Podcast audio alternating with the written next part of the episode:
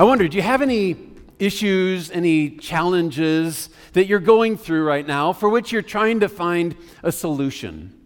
Now, those sorts of things come upon us all the time, and so I'm sure if you're not dealing with it right now, you will eventually. And I was reading this week about a restaurant that was actually experiencing some trials and problems that they were going through. A lot of restaurants have had struggles through COVID and all the rest, but this one was going through a bit of an unusual circumstance, and that is that they had a number of patrons that were coming in that were getting really lax with their children, and they'd let their children kind of wander off to other places in the restaurant and bother other restaurant diners, and they would get loud, and some of them would be screaming, and it was a real trial for the restaurant because they were losing patrons because of some of these unruly children. So they came up with a solution to their trial, to their problem. They decided that they were going to, and what they have done, and this is going on today, what they decided their solution would be is that if your children were unruly, if they screamed while you were there in the restaurant, they would charge you and are charging people a disruptive child fee of $10. $10. How about that for a solution? For uh, I thought that's pretty incredible. I mean, to be in a place where sometimes children get loud. And so I got to thinking from now on at Pathway, we're not going to do that.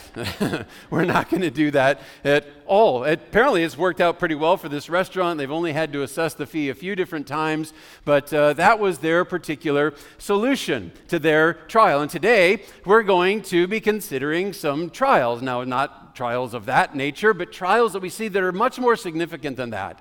As we turn back to the book of Daniel, once again, we've been in a series here over the course of the last couple of weeks, and we come back to the book of Daniel today, and what we're going to see is some significant trial that is going on in the life of Daniel, in the life of the people who surround him, but in particular, Daniel is really walking through it today. And since this has to do with overcoming lions that we're talking about today, it seemed appropriate to me to call this Taming Trials. See what I did there? Taming Trials. Okay, you'll explain it to your neighbor. The place where we find this uh, account is in Daniel chapter 6. And if you haven't already, I invite you to open up your Bible, your Bible app, to Daniel chapter 6. And as you do so, welcome to all of you who are here present in the room with me. For those of you who are watching online, for those of you on our Moon campus or in the classic venue, welcome to all of you as well. Daniel chapter 6 is where we've come in this series on our way through the whole of the book of Daniel. Now, if you're familiar with the Bible, you're familiar with this story we're going to look at today. In fact, you're probably very familiar with it.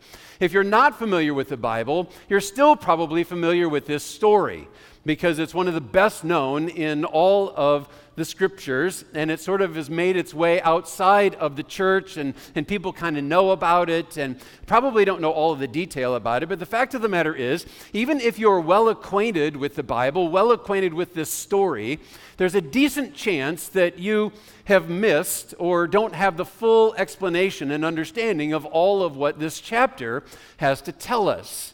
And so we're going to dig into that and see what we might be able to learn and grow through today. So, by way of introduction, what I want to do is, is just take a moment to rewind a little bit, to, to remind you about some of the things that have happened in this book up to the point we've come to today.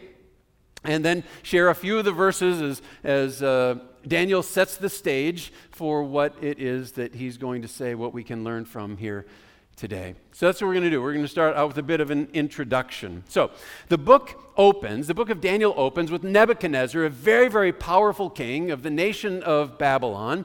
He comes and he besieges the city of Jerusalem in 605 BC, and he starts to cart off those people, those Jews who are living in Jerusalem, off to Babylon. And he does this in three different waves. And Daniel and his three friends, Shadrach, Meshach, and Abednego, or their Hebrew names, Hananiah, Mishael, and you know the other one? Azariah, that's right. They are the ones who are taken off in this first wave, and they come into the king's service, and they serve with distinction, even though it's a tremendously difficult time for them, having been relocated, and, and for the people, for other Jews who are there along with them. They serve with distinction under the king's direction. Now, Nebuchadnezzar died. He was the king. He died in 562 BC. And so he obviously is done reigning. And now a succession of kings, short lived kings, come into the land and they start to reign. And the last of those is a guy named Belshazzar. And last week we talked a lot about Belshazzar. He's a wicked king. He comes in, he does horrible things, and Daniel comes and interprets a handwriting that he sees on the wall, which talks about his own demise, which in fact does happen in 539 BC. And that's right at the end, obviously, of his reign, but also that is the end of the Babylonian kingdom. And we read about that right at the end of chapter 5. These words, it says in verse 30, 31, that very night, Belshazzar, king of the Babylonians, was slain, and Darius the Mede took over the kingdom at the age of 62. Now, as Darius begins his reign, he sees fit to, to set up a new structure. He sets up these, he puts up 120 satraps, they're called, or officials that come into the land to kind of rule over the people. And he sets up three administrators to oversee those satraps. And Daniel is set up to be one of those three administrators. But the king has something more that he has in mind for Daniel to do. And if you look at verse 3, of Daniel chapter 6 says this Now Daniel so distinguished himself among the administrators and the satraps by his exceptional qualities that the king planned to set him over the whole kingdom. And with that, all of the administrators say, Oh, goody! we were looking for somebody else to rule over us. So thank you for bringing in Daniel, this guy who's now over 80. Remember, we saw him as a teenager come in a few chapters ago. Well, now he is over 80, and the king wants to set him up, but the others don't like that at all. They're, they're ticked about this, is what they are. They're very jealous, jealous that he is the guy who would be elevated. And when you get jealous, sometimes people do some kind of exotic sort of things or extreme things. A few years back, there was a story about one man who was dealing with two, two jealous women. One of them was his ex girlfriend. And she was jealous because he now had a new girlfriend.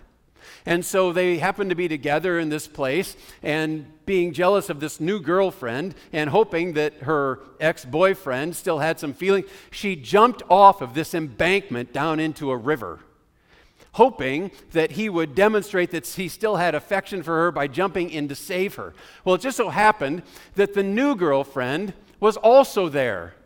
And she was jealous that he might actually jump in and save her. And so she jumped off the embankment into the river herself.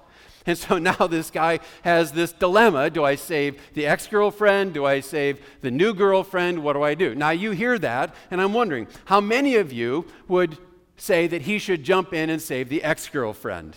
Let me see your hands. All right, a few of you. How many of you would say he should jump in and save the current girlfriend? Okay, a few more of you. How many of you would say he ought to leave them both there and go get a new girlfriend? All right, I had a feeling that that's where, where most of your votes were going to go. Well, here's the way that it went. They actually jumped to jump into this river, but they didn't make it to the river. There was this whole huge spot of mud, and so they jumped into the mud. They both ended up over their waist in this mud. But it wasn't a life threatening sort of situation. Story said that he went down, he rescued the current girlfriend, went off with her, and left the other one stuck in the mud. That's what he did, all right?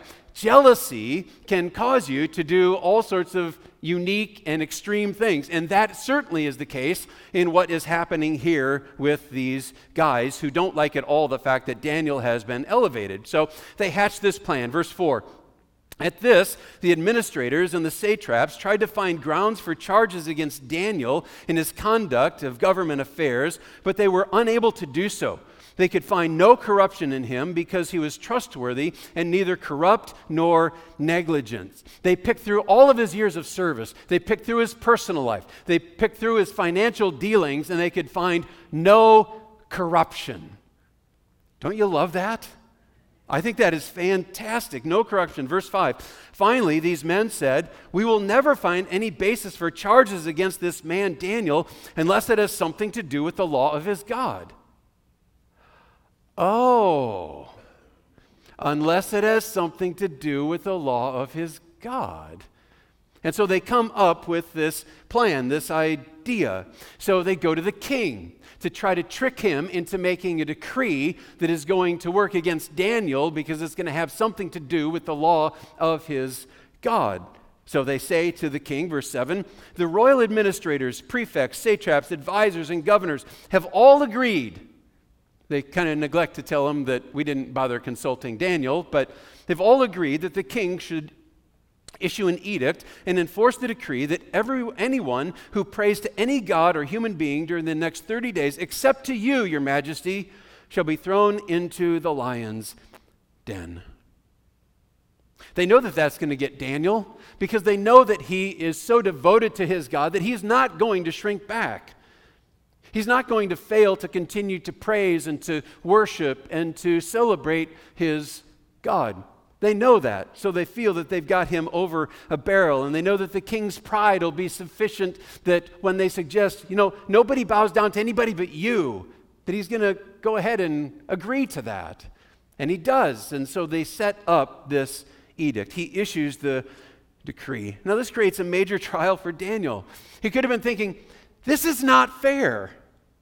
I have come, I have served faithfully in this kingdom. This is not a land that is my own. I've come into another place. I've served with distinction, and I have given my life, and everybody and everything around here is thriving because of the work that I have done. And now this is what I get in return. And the fact is, it wasn't fair. But Daniel knows a little something about going through trials and circumstances that aren't very fair. He's been dealing with that sort of thing all through his life.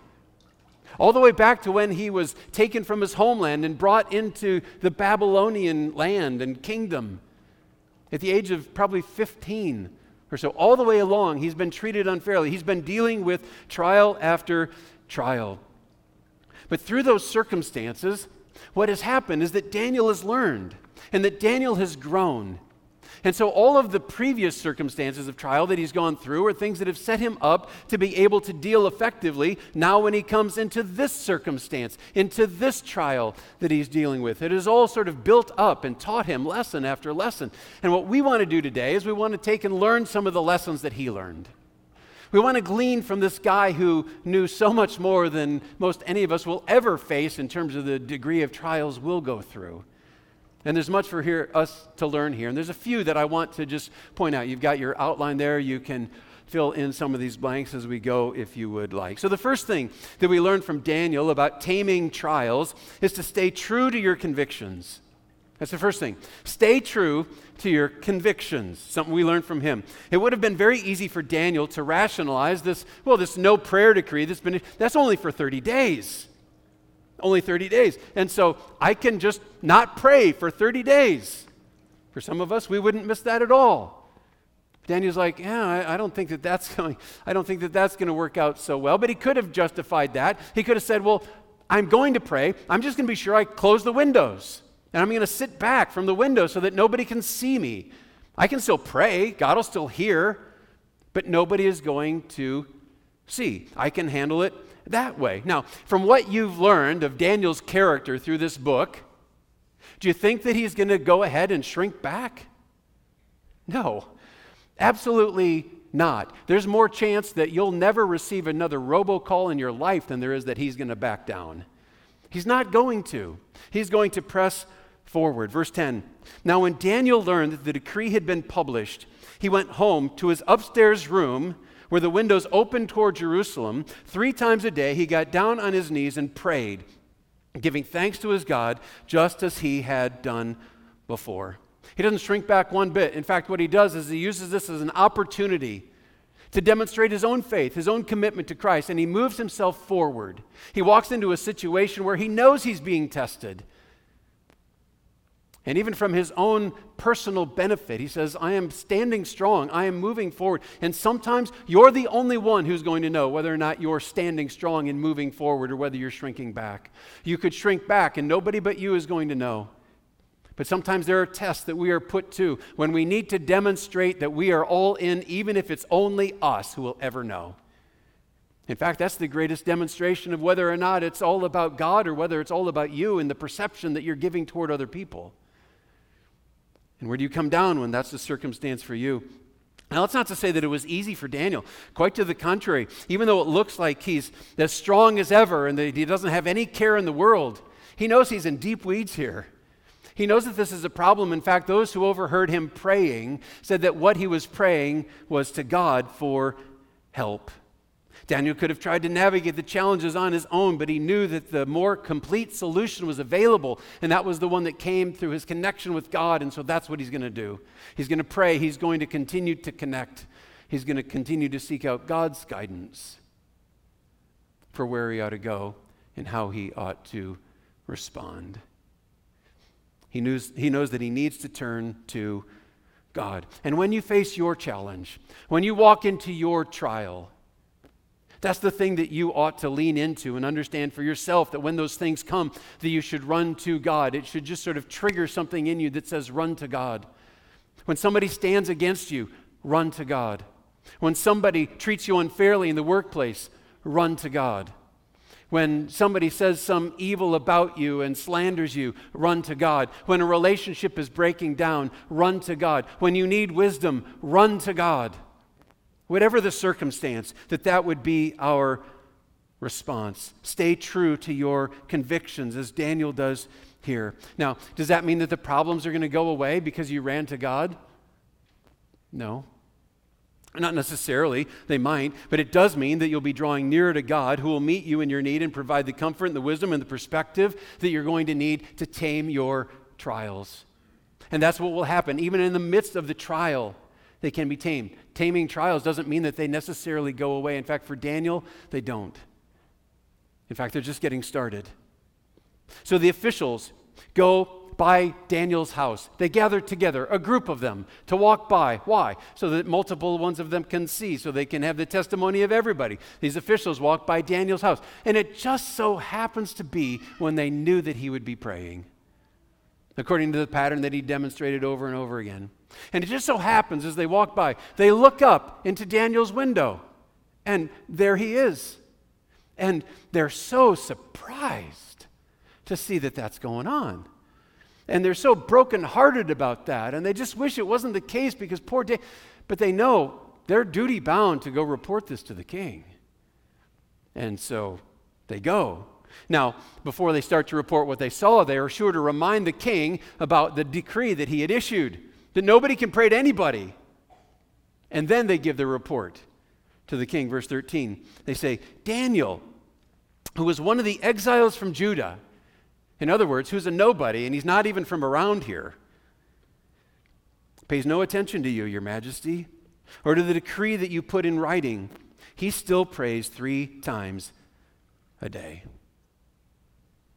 Of course, it's not that Daniel pays no attention to the king. Daniel's life has proven over and over and over again that he serves kings very well, that he honors kings, that he does his very best, and kings benefit because of his service. It's not that he doesn't pay attention to kings, but he does pay special attention to the king, the one and only king of heaven. That is his true and complete master, and he's the one that he's ultimately going to serve. He's going to stay true to his convictions. Now, the interesting thing is that King Darius already knows about Daniel. He already knows about his reputation. He knows about his integrity. Remember, he was going to set him up as chief over the whole land. He knows exactly who he is. And what the king starts to recognize, probably, is that both he and Daniel have been set up. Verse 14. When the king heard this, he was greatly distressed. He was determined to rescue Daniel and made every effort until sundown to save him. The king cared greatly for Daniel, and so he's trying to find a loophole in the law. He probably even called in some of his legal advisors who said, Now, remember, we've got your back, not your wallet. And he said that there's never going to be a fee unless we get money for you, king. But the advisors say, I'm sorry, there's nothing you can do. A decree is a decree, and you're going to have to see it through. And so the king does. And Daniel is thrown into the lion's den. Verse 16. With these words, May your God, as the king, whom you serve continually, rescue you. And with that, the lion's den is sealed, and seemingly, so is Daniel's fate. Daniel is experiencing here what the Apostle Paul would write to Timothy some 600 years later. Everyone who wants to live a godly life in Christ Jesus will be persecuted. Friends, if you live a godly, upright life, you're going to be persecuted. You would think, well, I ought to be honored. I mean, everybody ought to be happy if they see me. No, they won't be. In part because you're honoring a God that they might not follow. Maybe because your life is being lived in such a way that it's making their lives sort of look pale in comparison. But just because you're living an upright life doesn't mean that you're going to be applauded and, and lifted up and lauded. Probably just the opposite. But here's Paul's advice one verse later. But as for you, continue in what you have learned and have become convinced of. That's exactly the lesson Daniel's applying. In the face of his opposition and trial, he's staying true to his convictions. This is what this is all about. He's not letting the pressures from other people intimidate him, which is a good word for us because we can allow that to happen, can't we? Allow the pressures that come at us from other people to intimidate us because we want to fit in. We want the people at work to, to like us. We want to be a part of the in crowd. And so sometimes there are pressures that come to conform, to fit in. And so we might cut some corners at work. We might shrink back from that which we know we should be doing. We might step back from the window and close the shutters to make sure nobody sees when we stand strong for what it is that we shrink back here and there. We conform. Daniel's not going to do that. He's not going to soften or neglect his commitment. He stays true to his convictions, regardless of what that requires of him. And I just want to challenge you toward that end, that that would be your commitment, that regardless of what it requires of you, that you would stay true to your conviction. In whatever circumstance you walk into, the next time you're at work, and you know that somebody is trying to pull you off in a direction or you're feeling pulled off in that direction, that you would say, No, I'm standing true, I'm staying true to my convictions. Whatever that requires, whatever that might demand of me, whatever, wherever the chips might happen to fall, that's what I'm going to do. Daniel did.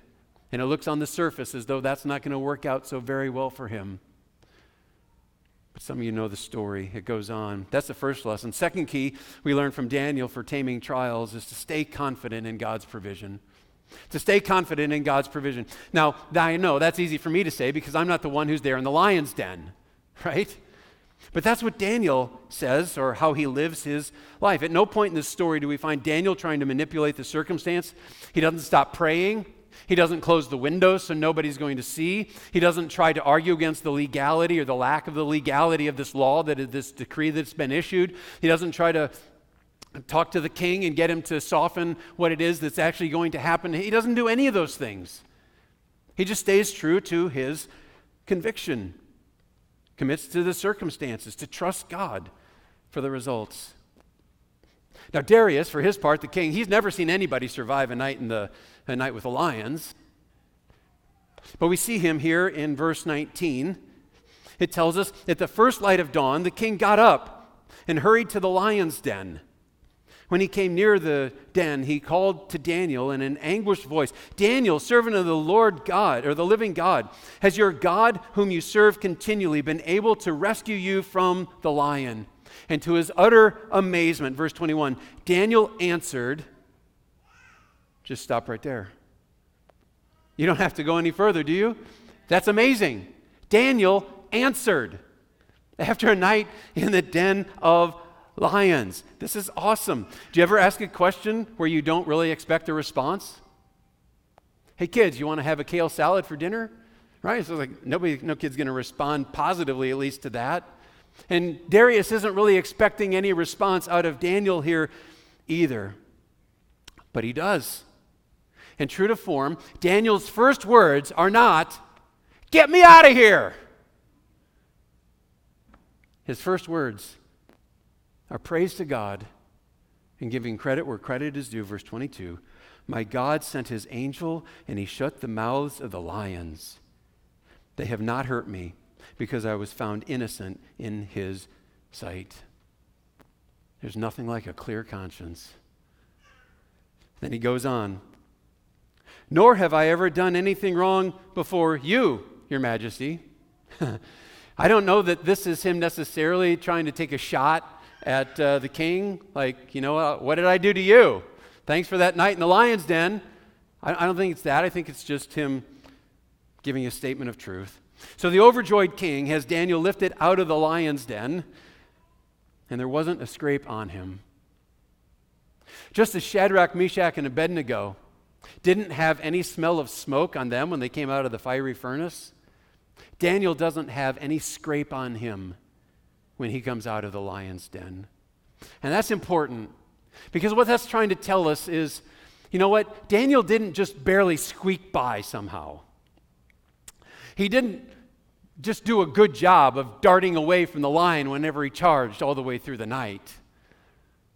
No, he was fully and supernaturally delivered by God from the lions. That's what this is telling us. Just as God is capable of fully delivering you from whatever it is that you're facing today, it might not take exactly the form that you were expecting, it might not even be what you were desiring. But even so, we can be confident that God is working out his very best for us as he sees us through our trial, as he sees us through our circumstance. And with that, then, the scene changes, and now all of a sudden, the attention is on these guys who set this trap for Daniel. And it turns out that the sentence that they thought that they were bringing on Daniel is actually the sentence that is now executed on them. Kind of reminds you of Haman in the Esther story, if you're familiar with, with that. And ending any speculation as to whether or not the lions just weren't hungry and that's why Daniel was fine. And it's not that. And ending any speculation that this isn't a divine deliverance that happens here, we read on, verse 24. And before they reached, these guys who now have this sentence against them, before they reached the floor of the den, the lions overpowered them and crushed all their bones.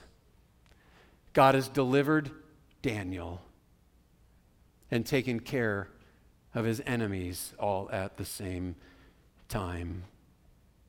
You know, if we'll follow Daniel's example in the face of our own trials, we can also look for and expect God's provision for us. It's what he does. The psalmist, David, who was one who knew a lot about going through trials himself, he wrote this The righteous cry out, and the Lord hears them. He delivers them from all their trouble. Sometimes that deliverance comes in short order. It's like we pray and, and God delivers, and that's awesome. But sometimes it delays. Sometimes, like it does for Daniel. Daniel still has to, after he cries out, he still has to go through this night in the den of the lions. God's deliverance delayed for him, and it can for us as well. But the thing about delays is that even in the midst of the delay, we're taught here through Daniel and through so many other circumstances that God, in the meantime, is doing something awesome, doing something that is in our own best interest, which is why James can say, Consider it pure joy, my friends, when you go through trials of all kinds, because that testing of your faith will develop perseverance. It'll do something unique and something special in you that wouldn't have happened if you hadn't faced the trial in the first place. So, when it comes to taming trials, Daniel's teaching us a few things. Stay true to your conviction, stay confident in God's provision, and one more key to taming trials is to stay focused on the deliverer. This is very important. The greatest thing that came from Daniel facing the trial is the glory of God. That's the best thing that comes out of all of this, which might surprise you just a little bit. Throughout this book, that's been Daniel's ultimate desire. And it's no less his desire right here. The text continues, verse 25. Just look at this. Think about this. Then King Darius wrote to all the nations and peoples of every language in all the earth May you prosper greatly. I issue a decree that in every part of my kingdom, people must fear and reverence the God of Daniel. For he is the living God, and he endures forever. His kingdom will not be destroyed, his dominion will never end. He rescues and he saves. He performs signs and wonders in the heavens and on the earth. He has rescued Daniel from the power of the lions. There's no doubt that the people here in this region, that Daniel himself, that they've come a long way in this chapter. As it opens, they have a new king. As it closes, they've got a new God. As it opens, they have a decree that nobody can worship Daniel's God. At the end, they have another decree that everybody must worship Daniel's God. Look at where this has gone. Look at where this has gone.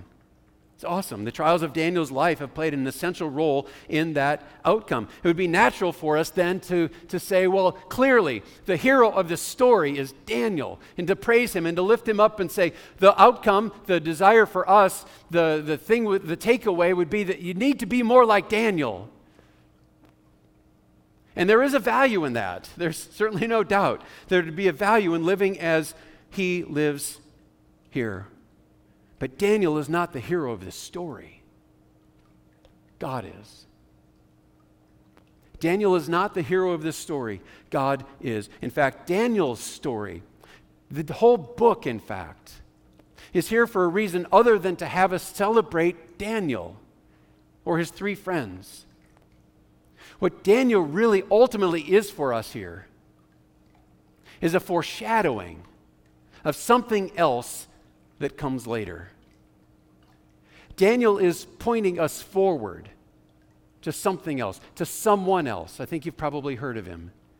His name is Jesus. Daniel is a type of Christ. Daniel is one who signifies someone who is coming later. Ultimately, that's the power in the book of Daniel. Ultimately, that's the power of the whole of the Old Testament. It is pointing forward to something else. They aren't just stories in the Old, they're pointing forward to Jesus. Because he's the hero of the whole of the scriptures. Think about it. With Daniel, we saw the satraps and administrators conspire against him, just as with Jesus.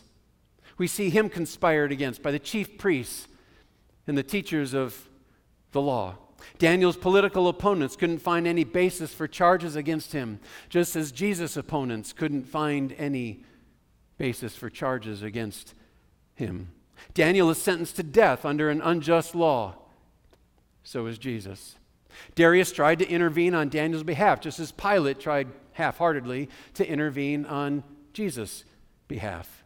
Daniel trusted in God's sovereignty. Jesus said, Not my will be done, but your will, Father, be done. Daniel's prayer in the upper room leads to his arrest, just as Jesus was arrested during his time of prayer in the Garden of Gethsemane.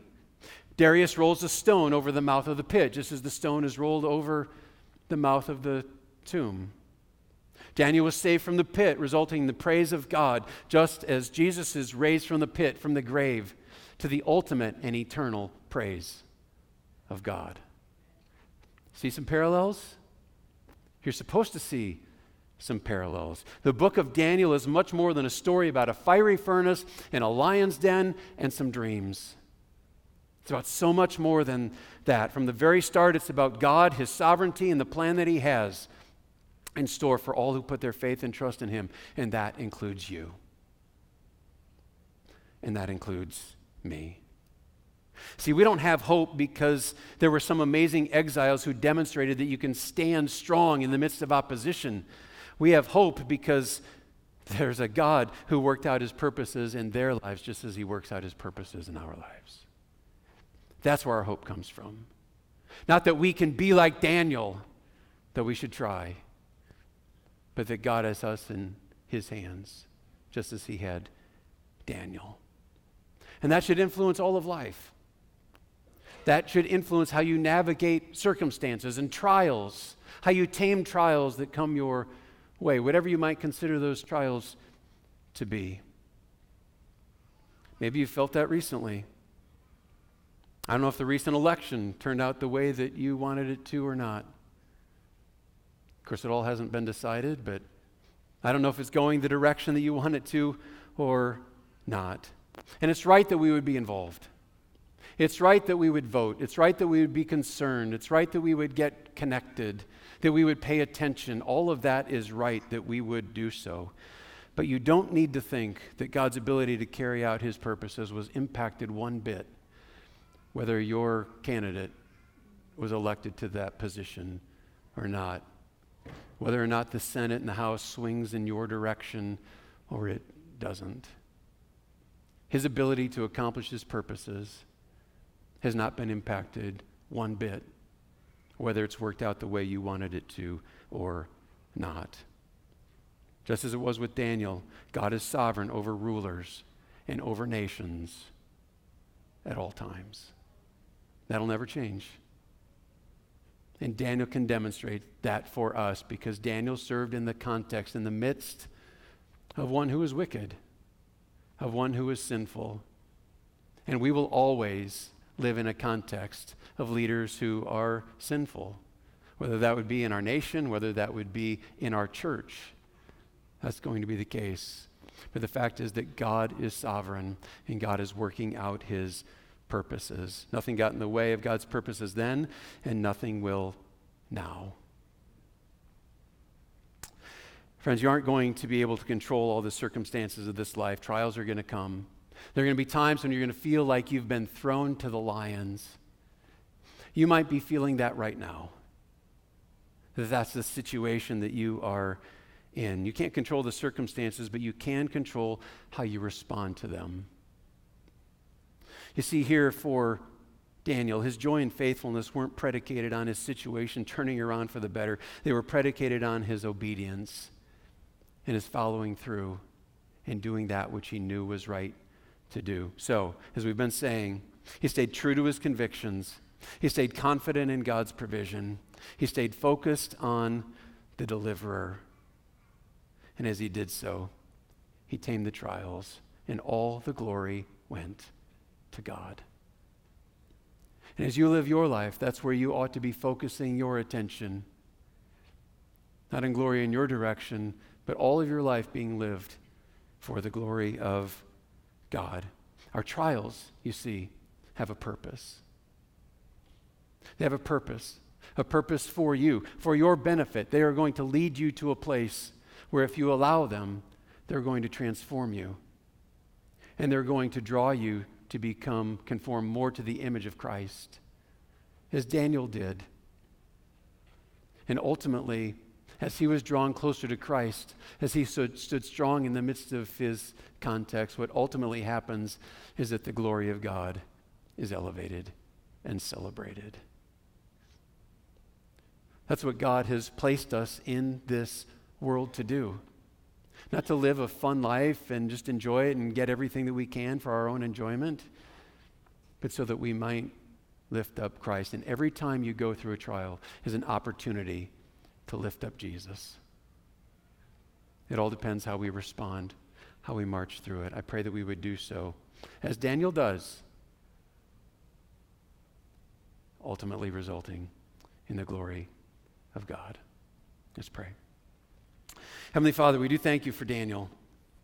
We thank you that he is a man of integrity, a man who had convictions, and he stayed true to those convictions. And Lord, we do pray and ask that that would be something that would capture our spirit and our hearts as well. That we would walk in the fullness of what you call us to do and who you call us to be. Not so that we might be lifted up, not so our lives might be easy, but so that you might be lifted up. And Lord, help us to understand that every time we walk through that which might bog us down, that which might be a challenge or a difficulty or a trial, that these are opportunities to grow closer to you and to lift you up in the process. Lord, I pray that just as Daniel is all about you, pointing to you, that our lives would as well. Help us to recognize that it's typically through the most difficult circumstances that we have the greatest opportunity to shine a light on you and demonstrate our love and our care and our commitment. Lord, use us, move in us, we pray, for your glory. To that end, we ask it in Jesus' name. Amen.